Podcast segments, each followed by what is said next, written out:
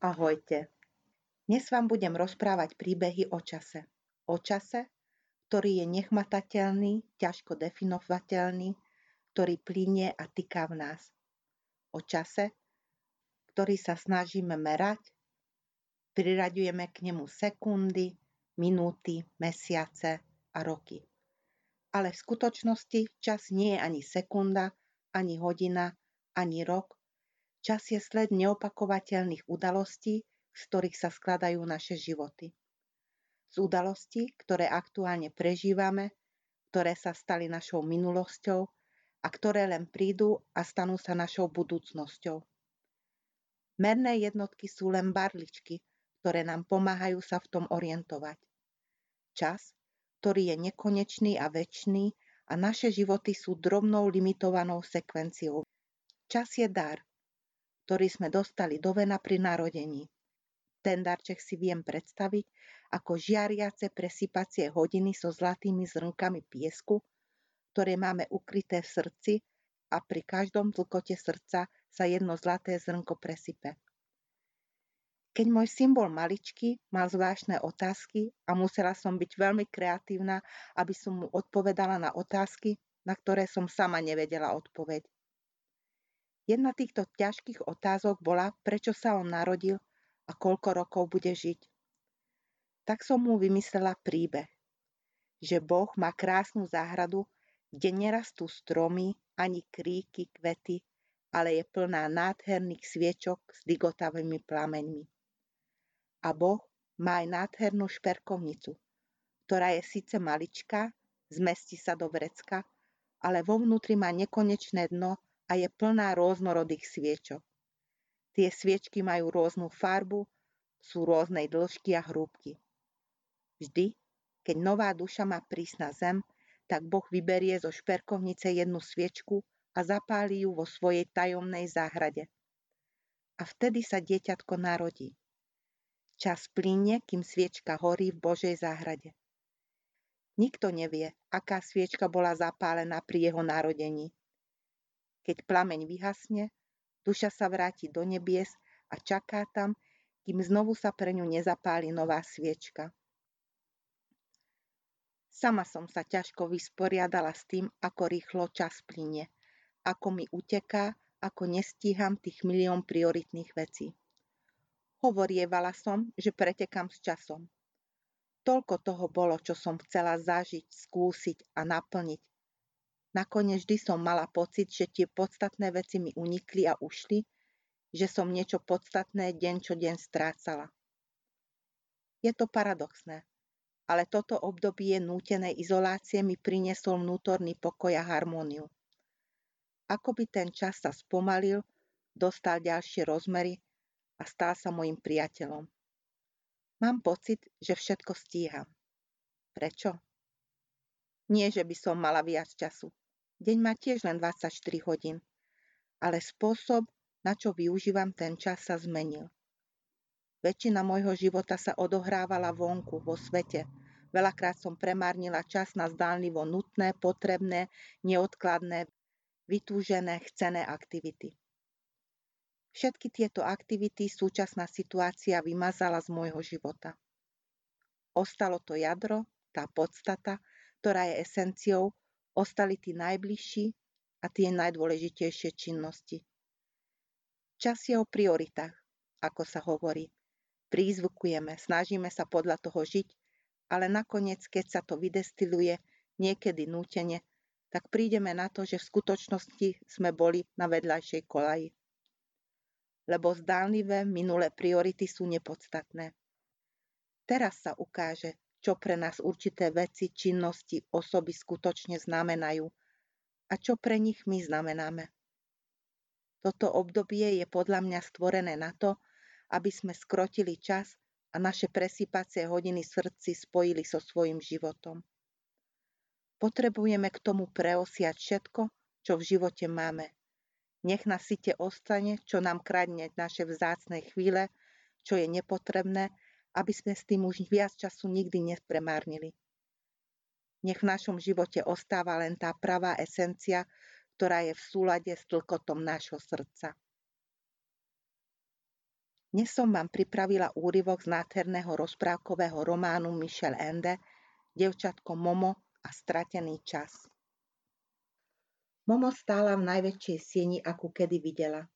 Bola väčšia ako ten najobrovskejší chrám a najpriestrannejšia staničná hala. Mohutné slpy niesli klenbu, ktorú hore v pološere človek skôr tušil, ako videl. Obloky tam neboli, Celý ten nesmierny priestor bol popredkávaný zlatým svetlom, pochádzajúcim z neščiselných sviečok, čo boli všade pozastrkané. Ich plamene horeli tak nehybne, ako by boli namalované svietivými farbami na to, aby žiarili, nepotrebovali stravovať žiaden vosk. Nespočetné hodiny rozmanitých tvarov a veľkostí vydávali tisícnásobné vrkanie a tykanie a zvonenie a zunenie. Stáli a ležali na dlhých stoloch, vo vitrínach, na zlatých nástenných konzolách a v nekonečných regáloch. Boli tam drobné vreckové hodinky zdobené drahokamami, obyčajné plechové budíky, presýpacie hodiny, hracie hodiny, hracie hodiny s pohybujúcimi sa tanečnicami, slnečné hodiny, hodiny z dreva a hodiny z kameňa, sklené hodiny a hodiny poháňané špliechajúcim prúdom vody. Natešený starý pán podišiel k nej s úsmevom a vystretými rukami. A keď sa k nej približoval, Momo sa videlo, ako by po každom kroku mladol. Keď napokon stál pred ňou, chytil ju za obe ruky a srdečne ich potriasol. Nevyzerá starší ako sama Momo. Pekne vítam, zvolal radosne. Srdečne ťa vítam v ničom dome. Dovol mi, malá Momo, aby som sa predstavil. Som majster Hodinus. Secundus minutus Hodinus. A teraz ti preznadím jedno tajomstvo. Odtiaľto, z ničieho domu, na nejakej ulici pochádza čas všetkých ľudí. Momo pozrela na ňo s úctou. Och, povedala ticho. Robíš ho ty sám? Majster hodinu sa usmial. Nie, dieťa moje, ja som len správca. Mojou povinnosťou je prideliť každému človeku čas, ktorý mu je určený. Nemôžeš teda zariadiť, pýtala sa Momo, aby zlodeji času viacej nekradli ľuďom čas? Nie, to nemôžem, odpovedal majster Hodinus, lebo o tom, čo ľudia robia so svojím časom, si musia rozhodnúť sami. A sami si ho musia aj obrániť. Ja im ho môžem len prideliť. Momo sa poobzerala po sieni a potom sa spýtala. A na to máš všetky tieto hodiny? Pre každého človeka jedny?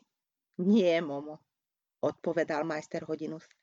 Tieto hodiny, to je moja záľuba sú iba veľmi nedokonalou napodobninou niečoho, čo má každý človek v hrudi. Lebo tak, ako máte oči, aby ste videli svetlo a uši, aby ste počuli zvuk, tak máte srdce, aby ste ním vnímali čas. A všetok čas, čo sa nevníma srdcom, je stratený. Ako farby dúhy pre slepca alebo spev vtákov pre hluchého.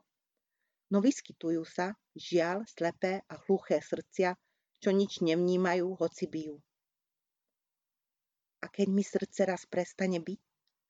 Pýtala sa Momo. Potom, vysvetloval majster Hodinus, sa pominie aj tvoj čas, dieťa moje. Možno to povedať aj tak, že sa v čase vrátiš, vrátiš sa všetkými svojimi dňami a nocami, mesiacmi a rokmi. Poputuješ nazad celým svojim životom, až pokým neprídeš k veľkej okrúhlej striebornej bráne, ktorou si kedysi vošla. To vyjde znova von. A čo je na druhej strane?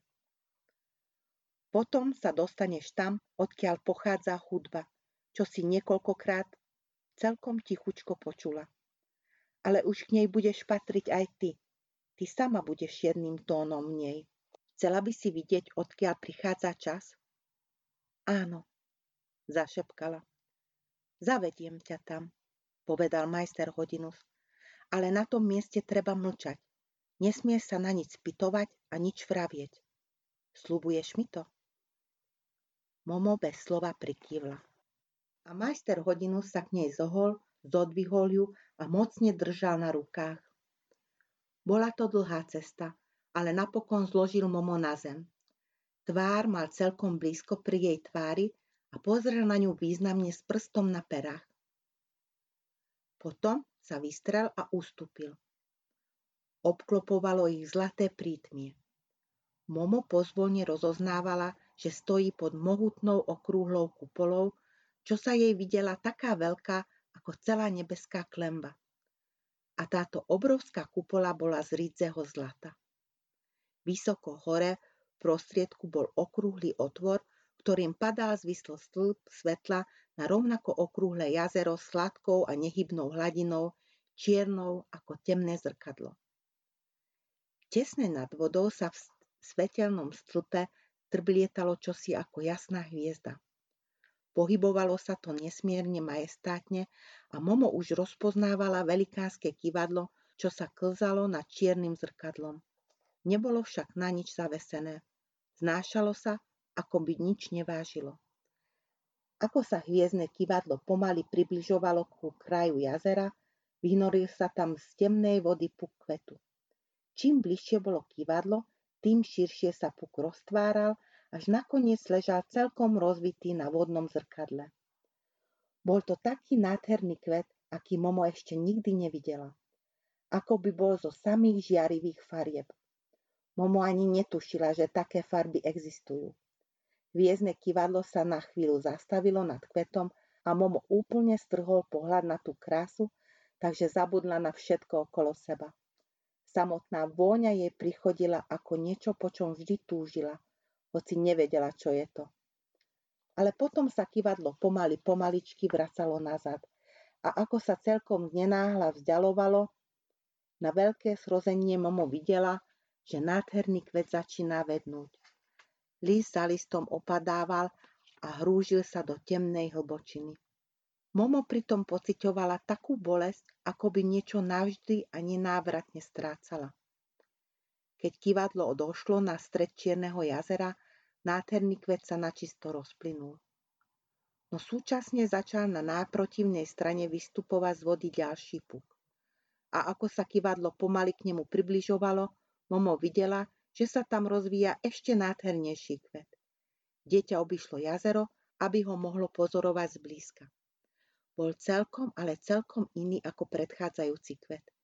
Ani takéto farby Momo ešte nikdy predtým nevidela, no zdalo sa jej, že tieto sú ešte krajšie a vzácnejšie. Kvet rozvonieval celkom inakšie, oveľa nádhernejšie a čím dlhšie naň Momo hľadela, tým viac čarovných podrobností na ňom objavovala. No hviezdne kivadlo sa zase obrátilo a nádhera sa strácala. Rozplývala a hrúžila list listom do bezodných hlbín Čierneho jazera. Pomaly, pomaličky putovalo kivadlo nazad, no teraz už nedosiahlo to isté miesto ako predtým, ale o kúsok sa odchýlilo. A tam, na krok od prvého miesta, začal sa z vody znova vynárať puk a pozvolne sa rozvíjal. Momo sa videlo, že tento kvet je zo všetkých najkrajší. Bol to kvet kvetov, jedinečný zázrak. Ale postupne pozorovala, že sa tam po celý čas deje aj niečo iné. Niečo, čo si dovtedy nevšimla. Svetelný stĺp, ktorý prúdil zo stredu kupoly, nebolo iba vidieť. Momo ho začínala aj počuť. Sprvu to bolo ako šumenie, ako vietor vo vrchovcoch vzdialených stromov ale potom šum mohutnel a ponášal sa na vodopád alebo hukot morských vln, narážajúcich na pobrežné skaliská. Zvuky boli stále jasnejšie a žiarivejšie.